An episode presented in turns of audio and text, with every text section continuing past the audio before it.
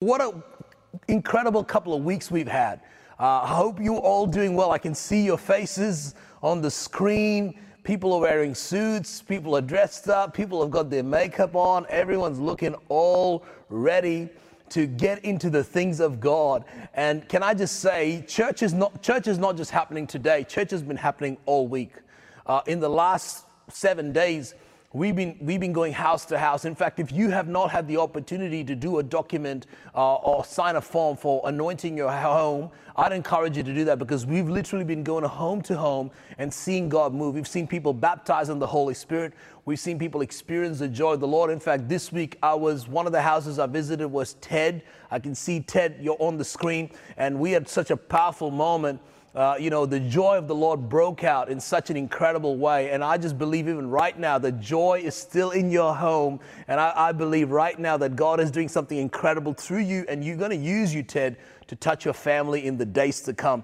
And so I just want us to be prepared. I just want us to open our hearts. Uh, let's not just wait for a physical service. Sometimes we can sort of say, I, I miss the physical service. And yes, I miss it too. But, you know, just as Pastor Lee shared this morning, we are hearing from people around the world that's being impacted, having dreams, having visions of Jesus. And so, I just want to encourage you right now to just open up your hearts. Let's set the atmosphere. Let's set our minds ready. Let's not just be, uh, can I encourage you maybe not to be texting people, maybe not to be checking on Instagram while on Zoom. Uh, we can do that afterwards. There's going to be a breakout room and things like that. But, but I just want you to lean in and listen to what the Lord has to say. Over the last couple of weeks, we've been really focusing on this one topic don't limit God. Don't limit God. In fact, two weeks ago, I shared about uh, how, how we can limit God. Uh, and I want to build on that. And, and if you want to look for a subtitle of this message, it's hashtag cancel fear. Hashtag cancel fear. We set the premise based on this one scripture, Psalm 78, verse 40 and 41. It says, How often they provoked him in the wilderness and grieved him in the desert. Yes, again and again they tempted God and limited the Holy One of Israel. Two weeks back, we established this incredible, unbelievable truth that we can limit God. I mean, God is the unlimited one, but how can we limit him? And we sort of set the premise on it and we studied how we can limit God by our mindsets. How sometimes our mind can become a limiting force or sort of be the framework through which we see the lens of faith and how that can limit what God wants to do through us. We studied how we can limit God through how we compare. Not just comparing with the bad things, but also comparing with the good things. And not just comparing ourselves with others, but ourselves with our own selves. Oh, I can't do this because this is my family history, or this is my background, or this is my limitation, or I've already gone so far and I'm better off than this person or that person, and I'm doing okay. And even that can be sometimes a limitation. We also recognize how unbelief limited Jesus when he went to his own hometown, that he could do not much miracles. I mean, think about this. Jesus, the King of Kings, the Lord of Lords, was limited by the unbelief around him. Downport Church, I'm praying that we will not be that kind of church. That when Jesus comes and Jesus is here, that when he walks amongst us, that when he's in our homes, when he's interacting with us, that, that he wants to do miracles, but he cannot because of the unbelief. That we would be a church that would have faith, that we would have a church that would be different to the culture, that we would be a church that would rise up and say, you know what, we are different. Yeah, we may not be going against the flow of factual thinking, but we're people that are filled with faith that will still believe that God can raise the dead, that God can cleanse the leper, that God can heal cancer, that blind eyes can, can open, that we still believe that He can do everything that His word promises us that He can. Let's be that church. But as I was thinking about how we can limit God, one of the ways we limit God is by fear. And that's what I want to really talk about this morning. And if maybe you are someone, and that's all of us, hey, we all have a level of fear we all have a level of anxiousness, all have a level of concern or whatever. If you if you're sort of a person that that seems to be the centrality of of how things operate in your world, I believe this message is going to be powerful. It's a simple message. It's not going to be too long, but I believe if you are listening and if you're engaging, I believe God's going to speak to you in a powerful way. Because one of the things that fear does is fear paralyzes us from doing anything. I want to step out, but I'm not sure. I want to do this, but I'm not sure. I want to, I want to, I want to make a decision, but I'm not. Sure. And fear captivates us, fear captures us, paralyzes us to the point that eventually we do nothing. And in that act of doing nothing, we limit God. We never walk into the fullness, we never walk into the fulfillment of what God has for us. And one of the ways we limit God, even in the act of fear, is because we fear the unknown. I'm not sure if it's going to work out. I'm not sure if it's going to happen. Pastor Leah shared last week about that when we fall, when we, we're in this thing called the race, and when we fall, we experience this thing called falling, and, and she sort of defined that as failing. And one of the reasons why we fear is because we fear to fail. He's like, I want to do it, but, but what if I fail? What, what's everyone going to think about me? And, and we get so caught up in this whole understanding of we, we've built real estates in our mind on, we, we've built fear estates in our brains. Fear estates. Fear estate. You say you don't own a home? Well, let me tell you, you own a skyscraper. It lives in your head. It's called fear estate. On a, on a, on a lane called anxiety, right next to disappointment cafe. Uh, you know what I'm saying? We've got we've got this thing going on here. Let me tell you. I know we're laughing, but this is a reality, friend. That that even when we hear a word from God, we take it through the lens of that fear estate, and, and we took it to the take it to the lane of of, of, of regret, and pass it through the alleyway of unbelief and take it on the highway of, of, of unforgiveness and jump into the subway of offense and take on the airplane of I don't believe anything that anybody is saying. That airlines, it's a long one, but you are, are on it. You know the flight attendant, you know the pilot, you know what I'm talking about. Fear state is a city that can live in our brains and can limit us from stepping into the unlimited resources and into the unlimited promises that God has for us. I remember talking to someone who wanted to walk in the will of God. And, and, and they said, uh, you know, and I said, what do, what do you want to do? Like, you know, because sometimes we want to walk in the will of God, but we have a certain idea. It's like, what do you want to do? You want to, you know, step into ministry? Do you want to pastor? Do you want to? And they felt this call to go into Bible college. And then we started talking, and they're like, yeah, and, and they, they had bought books and manuals and prospectus, and they went to info, info nights, like 17 different Bible college info nights but never done anything for years. And finally, as I began to dig deeper, it came down to this point of the reason why I don't want to go to Bible college is because as a child, they heard the story of a missionary that came to their church and shared about how they went to Bible college and got a call to Africa. And so, really, the person wanted to step into the things of God, but was scared that if they really step into the things of God, that God would call them to Africa. Are you with me? Now, number one, God doesn't work that way. It's, he's not a God who repeats the story. But here's the thing, right? Even if God calls you to Africa, it may be the greatest thing. You might be the next Reinhard Bonnke. Think about it. You're keeping yourself from entering into the fullness of God because there's already a perception, there's already a, a framework, there's already a mindset, there's already a, a, a you know a, building that's been set on the premise that you think that God's about to speak to you. Can I encourage us this morning? What is the thing that God is really, you know, deep down inside that you might need to take a step in that direction? But there's fear of the unknown. And there's a fear of already how you think it's all gonna pan out.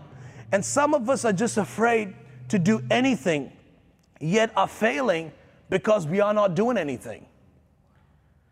I'm so afraid to do anything. And that in, itself becomes our biggest failure because we never do, up and do anything.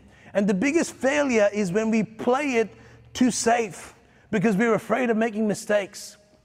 I want to do this, but I want to play it safe and uh, I might make this mistake. And I just want to encourage us this. I want to share another story. Talking about Bible college, here's another story.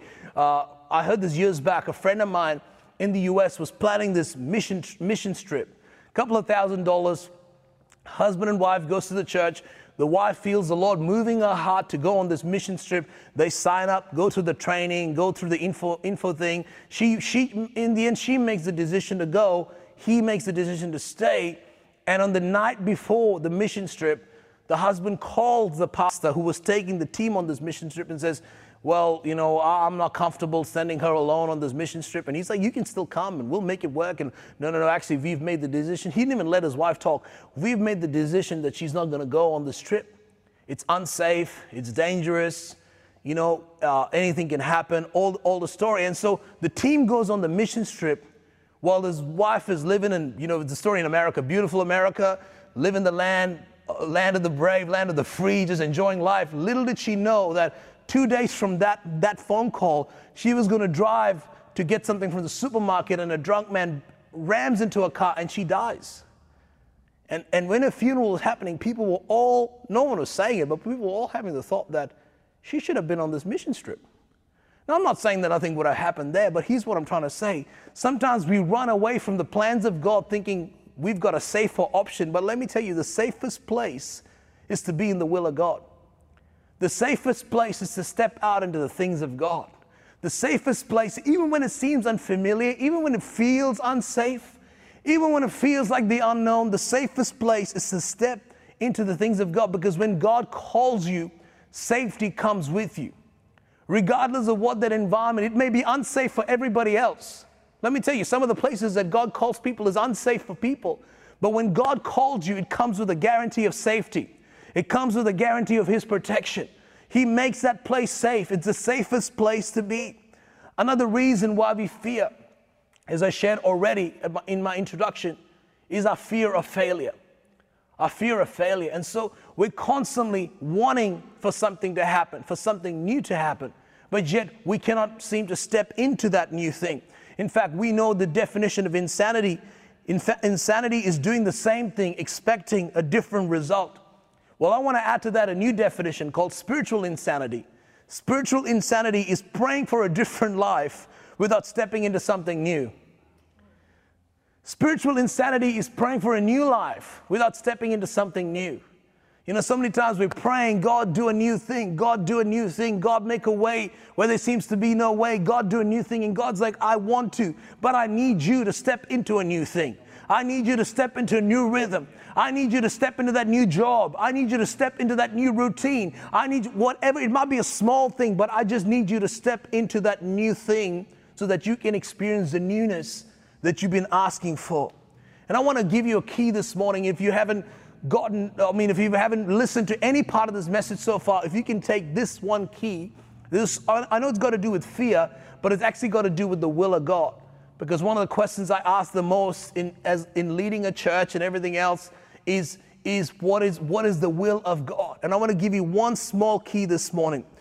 God is attracted to motion. God is attracted to movement. Let me tell you something about the nature of God. God doesn't require of us to be sure about everything. In fact, if I can be honest, it's probably when I've ever been sure, sure, sure, like completely sure, it's been like 67% when I've been really sure, or maybe 80%. But I've never been 100% sure because there's something about God that you notice in Scripture that He's attracted to motion. God is not attracted to good intentions, He's attracted to action. I think so many of us carry good intentions. I want to do these things for God. One day I will do these things for God. One day I'm going to say this, and one day I'm going to sing here. One day I'm going to dance here. One, one day I'm going to do this. I see myself doing this. You know, and, and we have those moments, but those are good intentions. But let me tell you, God is drawn to action. The reason why the book of Acts had so many miracles was because they stepped out, it's because they acted. If they only had good prayers, it would have been called the, good, uh, the book of good intentions. It's not called the book of intentions, it's called the book of Acts. It would have been called the book of intent. And the day of Pentecost, they gathered, they spoke in unknown tongues, and they had very good intentions. They chatted about good intentions. They went out for coffee and chatted about the things of God and had good intentions. They posted on Instagram about their good intentions. They put it, they went on rooftops and took great stories and put it, and they therefore, behold, had very good intentions. Thus saith the Lord, they had good intentions. But the reason why they had actions was because they stepped out in faith. They had intention, but they acted on those intentions. They said, "You know what? We're gonna." Peter, Peter, and Paul, Peter and John are waking up. They go into the temple. They did not know that day they were going to heal somebody. They were on their way to pray. Good intentions. But the beggar says, "Heal me. Uh, give me money." Peter says, "Silver and gold I have none, but that which I have, that which I have, I have got good intentions. But that which I have, I give." Those intentions need to be given somewhere. It needs to be poured somewhere. It needs to be it needs to be stepped into a new space. And so all of a sudden it goes from good intention to action. And let me tell you, it's really, really important. In fact, Psalm 37, verse 23, check out what it says. It says, The steps of a good man are ordered by the Lord, and he delights in his ways. The steps of a good man are ordered by the Lord. And some of you are like, Yeah, that's what I want. I want God to be with me. I want God to guide me. You know, the key word there for so many of us, we think is ordered by the Lord or the fact that God delights in his ways. The key word, the key word there is steps. Somebody took a step. He took one step.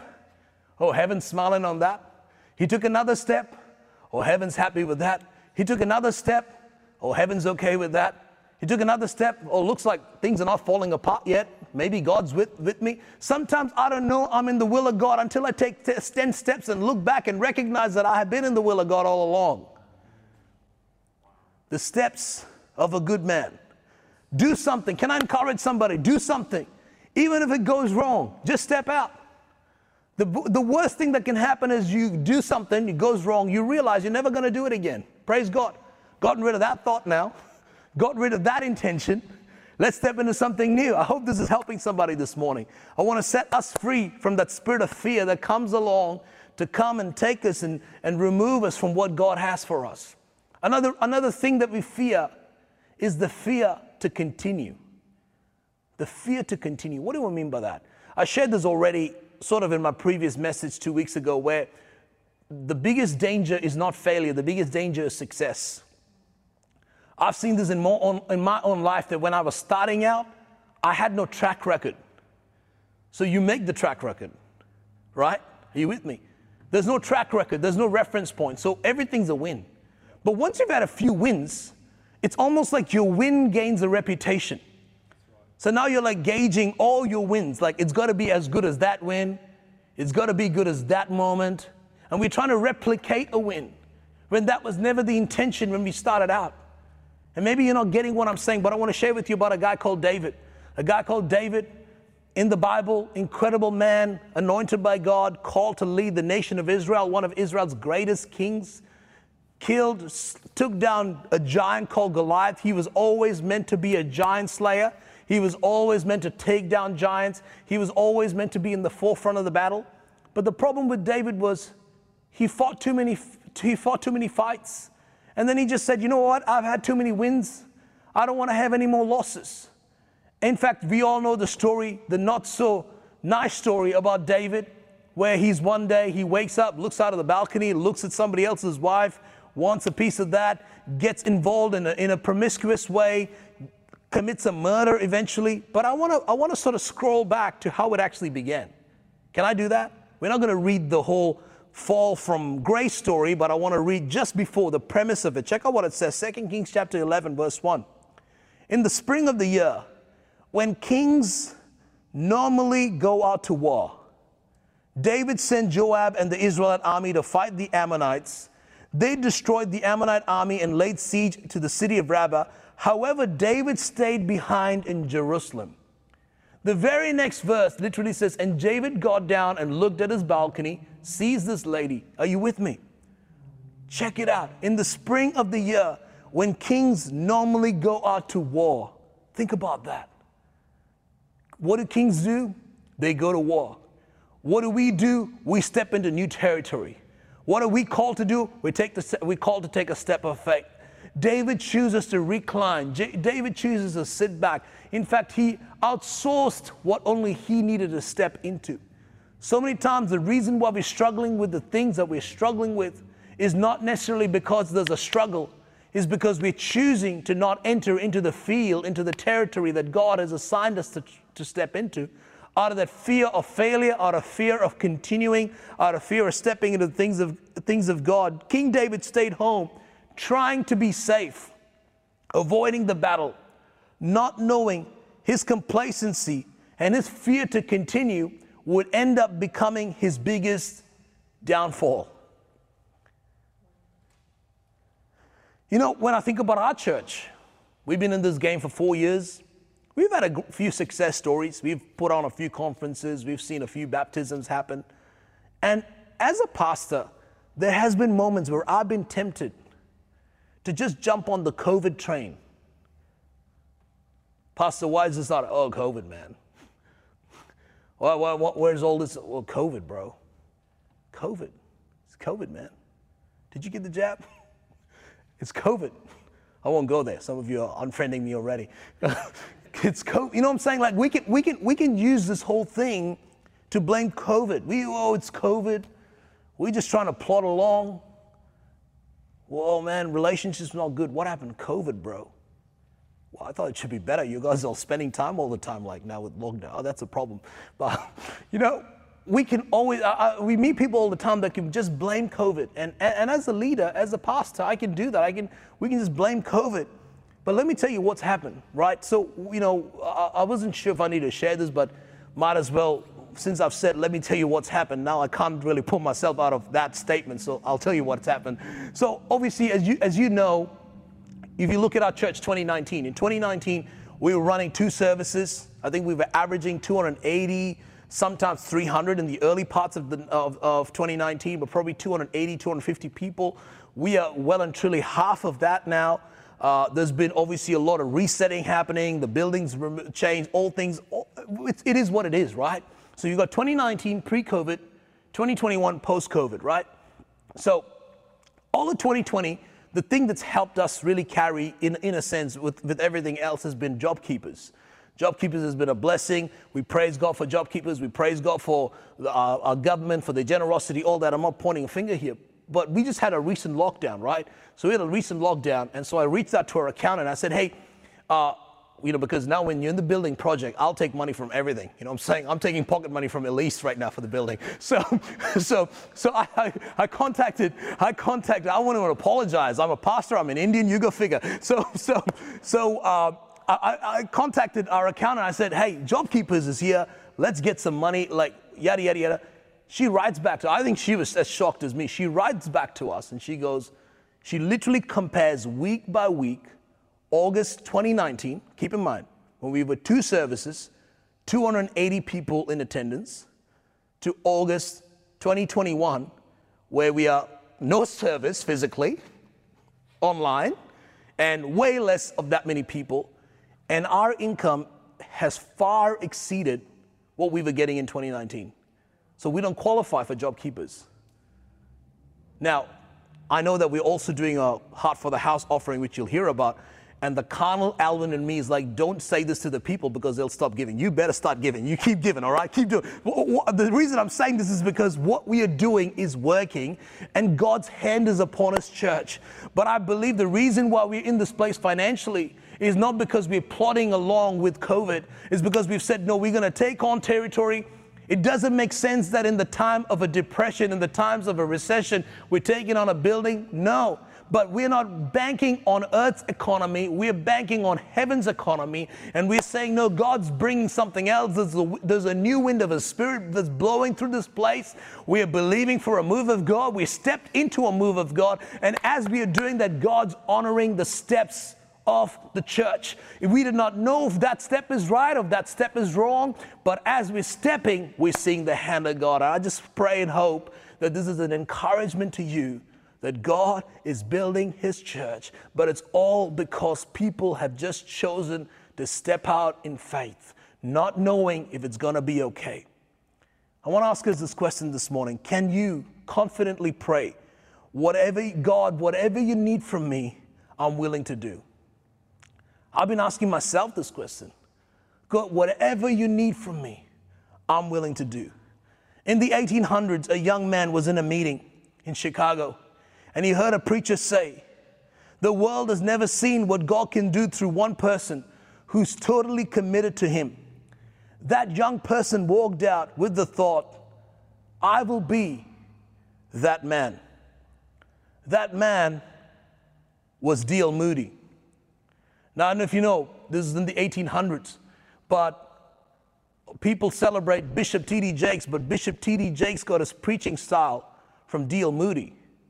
D.L. Moody was the, the, the articulate breakdown person. He had this incredible ability where he could take one word. Most of his sermons were around one to two words, and he would break it twist it, tilt it, bring 15 different angles to it, bring it through all these other stories in the Bible. D.L., D.L. Moody was so articulate. But what you do not know was that D.L. Moody only studied till grade three. And the reason why D.L. Moody preached that way was because he could not read properly. So this is how D.L. Moody would preach. Now faith is the substance of things hoped. And then he would read the word evidence and he didn't know how to read it. So he would stop there. Now faith. Now faith. It's not yesterday's faith. It's not tomorrow's hope. It's now faith. This is what you're saying. Literally, this is how D.L. Moody would preach. It's become a style now. God used the limitation of a limited human being because he said, if I could step into the things of God, if I could step into whatever God says, I will go. Let me tell you, back in D.L. Moody's days, to join a church, they had to do a test. I read that the other day. I was like, ah, that's not too bad. They had to do a test, right? D.L. Moody was rejected from three churches because he never passed the test, even after being an articulate preacher. And he was then forced, just he was forced to his own church. Are you with me? They're telling me to use the microphone. This point is too profound that they want me to use the microphone. Can you guys hear me better? Is that better now? D.L. Moody literally could not go to, into any churches that he had to start his own church and they say that at once in one point of his life he spoke to 150,000 people this is what God can do not with my intellect not with my talent not with my ability but just when we say God whatever you need me to do I'm willing to do I can't read I can't articulate but here I am send me I love that last song we sang about revival. Here I am. Send me. Here we are. Send us, God. We are willing to pe- we are willing to believe, God, that we are not going to put a lid on you. We are not going to put a limit on you. We're not going to put a clause on you. We're going to step out into everything that you have for us. Even right now, as I'm saying this, I just want to prophesy over people that have put a lid on situations because they've got their own limitations. And friend, let me tell you, we all have our own limitations. But friend, you are connected to a source that is unlimited. You are connected to the power of God. You're co- connected to the strength of heaven. You've got all of heaven backing you up. And I want to prophesy right now into people that have been holding on to stuff for 15 years, for five years, for 10 years, no matter how long it's been. And I declare in the name of Jesus, let those limitations not hold you back, but let's pray the prayer of D.L. Moody that said, God, I will do. It's a scary prayer to pray, even as I say it. I will do whatever you want me to do. I will go wherever you want me to go. I will say whatever you want me to say. I will give whatever you want me to give. And let me tell you, when we do that, we will see the move of God that we've been singing about. Another fear that people carry is the fear of man. Oh, this this is probably the biggest fear we're living in. This, uh, we we're scared to say things, right? Because we we just want people to agree with us. We're scared about this. But check out what's Proverbs chapter 29, verse 25. It says, "Fear of man will prove to be a snare." Another translation says, Fear of man is a dangerous thing, but whoever trusts in the Lord is kept safe. Fear of man. I believe there are people right now here in this service. The biggest fear you're carrying is not the fear to continue, the fear of the past, the fear of failure, but it's actually the fear of man. It's not even like there's a physical person out there that you're scared of, it's a spirit. And I, let me tell you, fear is a spirit. And I'm praying, I've been praying all morning for this point right here, saying, God, as I say these words, as I preach this message, that you would break the grip of fear over the lives of people. I want to do it, but I don't know what people will think. I want to do it, but I don't know what my mom will think. I want to do it, but I don't know what my spouse will think. I want to do it, but I don't know what my girlfriend will say. I want to I, I want to break fear over I, I want to do it. I don't know what my boss will think. You know, all these excuses we have, but I, this morning I'm praying that the grip of fear will be broken over your life. Even right now, I know I'm supposed to be speaking and teaching right now, but I feel, I feel a prophetic anointing. I've been feeling it from probably the last five minutes, and I just want you to be in reception mode. Maybe it's for you to get on your knees, maybe it's for you to lift your hands. Look, come on, let's just get activated right now in the spirit realm. Right now, Lord, I bind everything that seems to be lazy, I bind everything that seems to be complacent, and right now, Father, let people sense the anointing that I'm feeling in my bones. I release it right now, Lord, even over this camera, in the name name of Jesus. I break against childhood curses. I break against curses that have been spoken to you from your mother, from your father, from your principal, from your uncles. I'm not sure where it's come from. But in the name of Jesus, I break every bondage. I break every stronghold. I come against that spirit because God has not given you a spirit of fear, but of power, love, and sound mind. I, I come against that right now. I feel the strong church. I didn't come prepared to speak this way, but I feel the strong right now. I feel the strong. I know it would have been great if you were here in the building, but it doesn't matter. Right where you're at right now, Lord, I take authority. I take authority. I take authority over this fear that's trying to grip our generation. I take authority over the spirit that's trying to, over this fear that's trying to grip our church, that's trying to grip your people, that's trying to hold the children of Israel back from the promised land. Right here, right now, I come against that right now. Praise God. I don't know what happened there. So he's where I need your help. I need you to tell me what happened. Share a story, share a testimony, Share what God did in your life. I want you to know we love you. We're here for you. Let me tell you, church is not just here on a Sunday. Church is every day. Church is where you are. Church is where you are. Let us know. We want to pray with you. We, we've seen miracles left, right, center. Let me tell you, we've seen more miracles in the last, this season than we've ever seen in the last four years at Downpour. And it's weird because it's like there's not a platform, there's not people. So it's like, how do we share these stories? We, we'll hear all these stories soon. But God's not done yet. God's doing something fresh, my friend. And so let us know what God is doing. We want to pray with you, we want to be there for you. And I believe there's no miracle that's too difficult for our God. I want you to know we love you, we're here for you, and we believe that your best days in Jesus' name are right in front of you. God bless you. Thank you, Pastor Regan.